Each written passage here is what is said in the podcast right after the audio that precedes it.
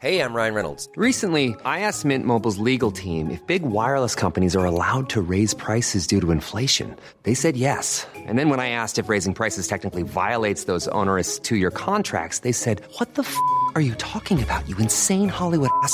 So to recap, we're cutting the price of Mint Unlimited from $30 a month to just $15 a month. Give it a try at mintmobile.com slash switch. $45 upfront for three months plus taxes and fees. Promo rate for new customers for limited time. Unlimited more than 40 gigabytes per month. Slows. Full terms at mintmobile.com.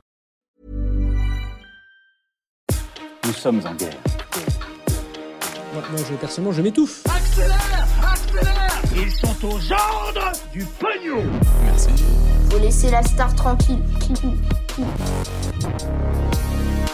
Le président de la République tenté par une dissolution de l'Assemblée nationale, ça entraînerait donc de nouvelles élections euh, pour bientôt en France. Alors on va voir ce qu'il en est euh, réellement. Salut c'est Hugo, j'espère que vous allez bien. On est parti comme chaque jour ensemble pour une nouvelle plongée dans l'actualité en une dizaine de minutes. Alors dissoudre l'Assemblée nationale et organiser donc de nouvelles élections euh, législatives pour choisir des nouveaux députés, c'est l'un des pouvoirs du président de la République. C'est garanti par l'article 12 de la Constitution, donc de la loi suprême du pays. Et dans l'esprit de la Ve République, donc euh, du régime dans lequel euh, on est aujourd'hui et tel qu'il a été euh, pensé par De Gaulle, eh bien ce pouvoir de dissolution de l'Assemblée nationale par le président permet en fait au président de résoudre une crise ou alors un blocage. Pour dire les choses simplement, si le président n'arrive pas à faire voter ce qu'il souhaite, eh bien il peut organiser donc de nouvelles élections législatives en espérant obtenir cette fois-ci une majorité de sièges à l'Assemblée nationale pour son camp et donc voter facilement ces mesures. Alors aujourd'hui, l'idée que euh, l'actuel président Emmanuel Macron utilise ce pouvoir de dissolution euh, de l'Assemblée nationale seulement 5 mois après euh, les dernières élections législatives émerge de plus en plus ces derniers jours. En effet, Emmanuel Macron et la première ministre Elisabeth Borne y ont fait allusion à plusieurs reprises, notamment lorsque la NUPES, donc l'alliance des partis de gauche et le Rassemblement national, ont lancé et voté des motions de censure contre le gouvernement. Je rappelle, les motions de censure c'est donc des procédures pour tenter de pousser le gouvernement à la démission en obtenant une majorité euh, de vote à l'Assemblée nationale pour euh, cette motion de censure. Bref, ce qu'il faut retenir, c'est que euh, le gouvernement et le président de la République agitent cette menace d'organiser de nouvelles élections législatives et selon le journal du dimanche, eh bien tout serait prêt au sein du parti Renaissance d'Emmanuel Macron, que ce soit le choix des candidats dans chaque circonscription, donc dans chaque territoire, les questions de communication ou encore de formation des candidats. Selon cet article qu'on a pu retrouver il y a quelques jours, eh bien tout serait prêt en cas de nouvelle élection. Mais alors, pourquoi est-ce qu'Emmanuel Macron voudrait euh, dissoudre l'Assemblée nationale? Eh bien en fait, depuis les dernières élections législatives, le président ne dispose que d'une majorité relative de députés.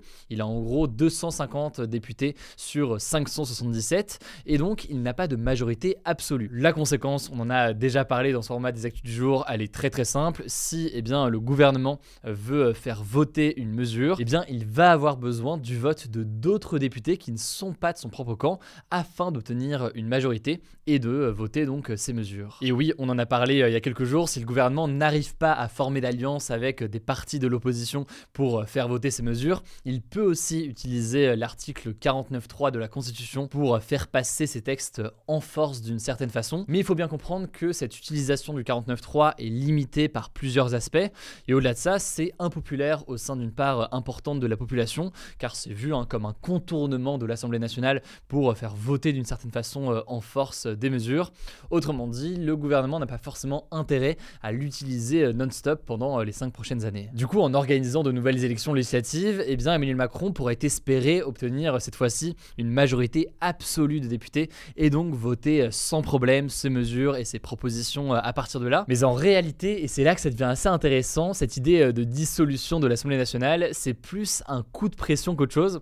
Un coup de pression notamment en direction des alliés d'Emmanuel Macron. En effet, il faut bien comprendre que les députés qu'on catégorise comme étant euh, du camp d'Emmanuel Macron euh, aujourd'hui, en fait, c'est des députés de plusieurs partis. Il y a d'abord euh, des députés de son parti Renaissance. Donc Renaissance, c'est le nouveau nom de la République en marche, qui sont eux en l'occurrence très fidèles forcément au président de la République. Mais il y a aussi des députés de partis alliés. On peut parler par exemple du MoDem, donc c'est le parti centriste de François Bayrou, ou encore Horizon, le parti qui a été lancé par Édouard Philippe, qui est lui situé plus à droite. Et justement, dernièrement, eh bien, des députés de ces deux partis ont proposé des amendements. Donc en gros, des amendements, c'est des modifications à des lois qui étaient portées par le gouvernement. Et tout cela n'a pas du tout plu au gouvernement, visiblement. Du coup, pour pas mal d'observateurs, eh bien, pour Emmanuel Macron, brandir comme ça la menace d'une dissolution, ça revient en quelque sorte à faire passer le message suivant. En gros, si vous continuez à ne pas suivre la ligne que j'ai dictée ou alors à la remettre en cause, eh bien, euh, je risque de faire de nouvelles élections législatives et à ce moment-là, c'est possible que vous perdiez votre poste de député puisque forcément, il y a un risque quand il s'agit euh, d'une nouvelle élection. Mais cette menace de dissolution, c'est aussi un moyen d'essayer de contrôler ou de mettre un petit coup là aussi aux députés du parti de droite, euh, les Républicains, pour que ces députés des Républicains soient une force alliée justement au gouvernement. Et donc là, en quelque sorte, le message ce serait bah, coopérer avec nous, voter les lois qu'on porte. Autrement, eh bien, je dissous l'Assemblée nationale. Et là où c'est intéressant aussi, c'est que les députés euh, du Parti Les Républicains sont peut-être ceux qui craignent le plus de nouvelles élections. En effet, euh, on l'a vu lors des dernières législatives, il y a eu une montée en puissance de l'Alliance à gauche ou encore du Rassemblement national. Et donc, eh bien, les Républicains pourraient avoir peur de perdre encore du terrain avec euh, de nouvelles élections. Bon, mais en réalité, ce qui fait bien comprendre que c'est sûrement plus une menace qu'une réelle possibilité envisagée par le gouvernement, c'est que le président de la République risquerait beaucoup en fait en organisant de nouvelles élections. En effet, selon plusieurs sondages, eh bien, son parti n'obtiendrait toujours pas de majorité euh, absolue en cas de nouvelles législatives. Donc déjà cet objectif-là, euh, il semble difficile à atteindre.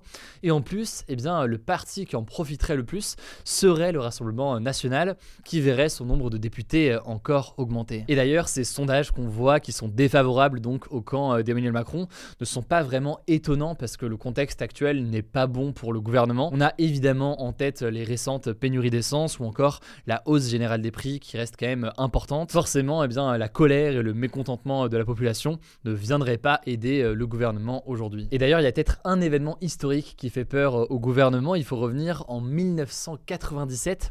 À l'époque, le président de droite Jacques Chirac avait décidé de dissoudre l'Assemblée nationale justement pour renforcer sa majorité à l'Assemblée.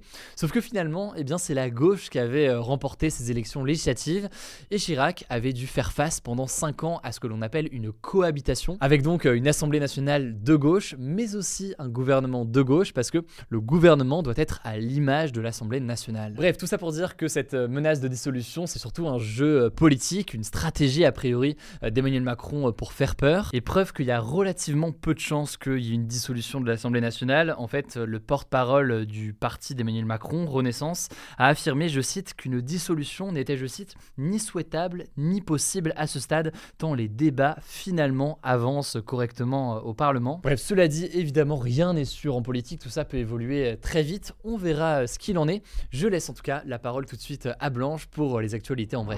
Merci Hugo, on continue avec une deuxième actualité majeure aux États-Unis cette fois-ci. Ce mardi ont eu lieu les midterms, donc les élections de mi-mandat, qui permettent de réélire une partie du Parlement américain. Alors même si on n'a pas encore les résultats définitifs, je vais vous résumer ce qu'il faut retenir. La principale chose à noter, c'est qu'il n'y a pas eu de vague républicaine comme ce que prédisaient certains observateurs politiques. Pour bien comprendre, aux États-Unis, il y a deux grands partis. D'un côté, le Parti républicain, situé plutôt à droite, qui est le camp de l'ex-président Donald Trump, et de l'autre le Parti démocrate, celui du président actuel, Joe Biden, qui est donc situé plutôt à gauche. Généralement, il y a deux scénarios lors de ces élections, soit elles permettent de donner une nouvelle impulsion au président en obtenant une majorité d'élus au Parlement, ce qui va lui permettre d'être assez tranquille pour les deux années à venir, soit elles permettent à l'opposition de l'emporter, bloquant pas mal le président pour faire voter ses mesures. Alors c'était plutôt la deuxième option qui était envisagée, donc que les républicains obtiennent une majorité des 435 sièges de la Chambre des représentants, l'équivalent de l'Assemblée nationale, et au moins 51 sièges des 100 sièges du Sénat.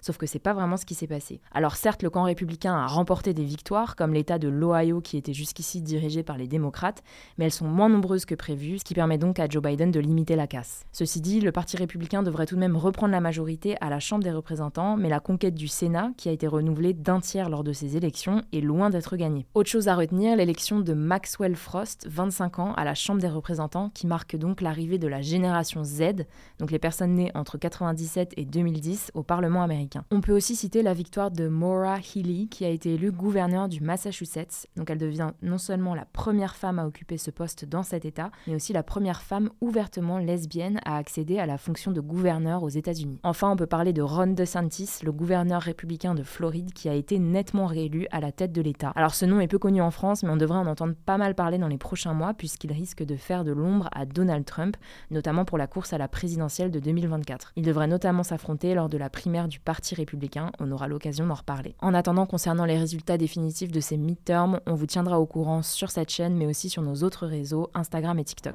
On commence avec une première actu en Europe, des centaines de migrants, dont un bébé de 3 mois et 52 mineurs, sont toujours bloqués au large de l'Italie sur des navires humanitaires, notamment l'Océan Viking, le bateau de l'ONG SOS Méditerranée. En gros, ça fait 19 jours que ces migrants qui ont tenté de traverser la Méditerranée ont été secourus par ce navire humanitaire, sauf qu'aucun pays ne veut les accueillir. Alors le porte-parole du gouvernement Olivier Véran a demandé ce matin à l'Italie de respecter ses engagements européens en accueillant les migrants sur son territoire, sachant que le navire est situé dans les eaux territoriales italiennes, donc pour faire très simple, une partie de la mer qui appartient à l'Italie. De son côté, l'ONG SOS Méditerranée a demandé à la France de lui assigner un port pour débarquer. En tout cas, la Corse a fait savoir la semaine dernière qu'elle était prête à accueillir, si nécessaire, l'Ocean Viking dans l'un de ses ports. On vous tiendra au courant. Deuxième actu en France, Emmanuel Macron a annoncé officiellement ce mercredi la fin de l'opération militaire Barkhane au Sahel. Alors, c'est pas vraiment une surprise. En fait, pour ceux qui n'auraient pas suivi, c'est une opération militaire qui avait commencé en août 2014 pour lutter contre les groupes armés djihadistes de la région du Sahel, située au niveau du Sahara sur plusieurs pays en Afrique. Les soldats français avaient déjà quitté le Mali en août dernier après 9 ans d'engagement, mais il reste encore 3000 militaires français déployés au Niger, au Tchad et au Burkina Faso. Bref, cette fin officielle de l'opération Barkhane, ça ne veut pas dire que la France ne serait plus du tout impliquée dans la lutte antiterroriste au Sahel, mais qu'elle continuerait à agir de manière plus discrète. En tout cas, la nouvelle stratégie française en Afrique devrait être précisée d'ici 6 mois. Troisième actu, et ça concerne l'île de France, la moitié des lignes de métro seront à l'arrêt et les RER A et B seront fortement perturbés ce jeudi à cause d'une grève de la RATP. Seules les lignes 1 et 14 qui sont totalement automatisées fonctionneront normalement, mais avec un risque de saturation selon la RATP. En fait, ça fait des semaines que le trafic est perturbé dans les transports parisiens à cause du manque d'une centaine de conducteurs de métro, mais aussi d'une hausse de la fréquentation. Les syndicats demandent donc une augmentation des salaires, mais aussi une amélioration des conditions de travail et des recrutements. Cette grève, elle intervient alors que l'ancien Premier ministre Jean Castex doit prendre la tête de la RATP. On vous tiendra au courant. Quatrième actu tech cette fois-ci, le groupe Meta, donc l'entreprise qui possède Facebook, WhatsApp et Instagram, a annoncé ce mercredi la suppression de 11 000 emplois. Ça représente 13% de l'équipe totale et le patron de Meta, Mark Zuckerberg, a qualifié cette situation d'un des changements les plus difficiles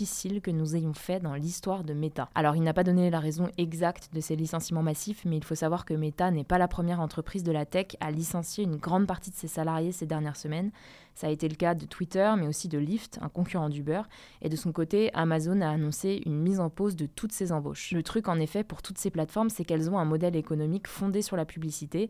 Or, ces derniers mois, les marques ont tendance à diminuer leur budget pour faire de la pub, à cause notamment de la hausse générale des prix. Cinquième actu, et c'est une bonne nouvelle pour la science, en France, le CHU de Toulouse a reconstruit le nez d'une patiente grâce à un greffon synthétique qui avait été implanté sur son avant-bras. Je ne vais pas rentrer dans les détails techniques, mais pour faire très simple, les chirurgiens ont en fait construit un nez avec des biomatériaux imprimés en 3D sur l'avant-bras de la patiente. Alors ça peut paraître un peu bizarre dit comme ça, mais en fait le nez est resté deux mois sur son avant-bras pour qu'il soit entre guillemets colonisé par son corps, et il a finalement été greffé au bon endroit, donc à l'emplacement de son nez, là au mois de novembre. C'est une avancée assez majeure car ce type de reconstruction n'avait jamais encore été fait sur une zone aussi fragile et peu vascularisée, donc avec des vaisseaux. Enfin, dernière actu culturelle, on pouvait pas passer à côté de la sortie du film Black Panther Wakanda Forever qui sort ce mercredi au cinéma, qui est donc la suite du film Marvel Black Panther sorti en 2018. Alors c'est une suite qui était très attendue, 4 ans après le premier film, mais surtout 2 ans après la mort de Chadwick Boseman qui incarnait Black Panther. En tout cas, il s'annonce déjà comme un succès, reste à voir s'il dépassera celui du premier film, qui était l'un des plus gros succès du box-office mondial, puisqu'il avait rapporté 1,3 milliard de dollars de recettes. Voilà, c'est la fin de ce résumé de l'actualité du jour. Évidemment, pensez à vous abonner pour ne pas rater le suivant, quelle que soit d'ailleurs l'application que vous utilisez pour m'écouter. Rendez-vous aussi sur YouTube et sur Instagram pour d'autres contenus d'actualité exclusifs. Écoutez, je crois que j'ai tout dit, prenez soin de vous et on se dit à très vite. Ever catch yourself eating the same flavorless dinner three days in a row? Dreaming of something better? Well, HelloFresh is your guilt-free dream come true, baby. It's me, Kiki Palmer. Let's wake up those taste buds with hot, juicy pecan-crusted chicken or garlic butter shrimp scampi. Mm. Hello Fresh. Stop dreaming of all the delicious possibilities and dig in at HelloFresh.com. Let's get this dinner party started.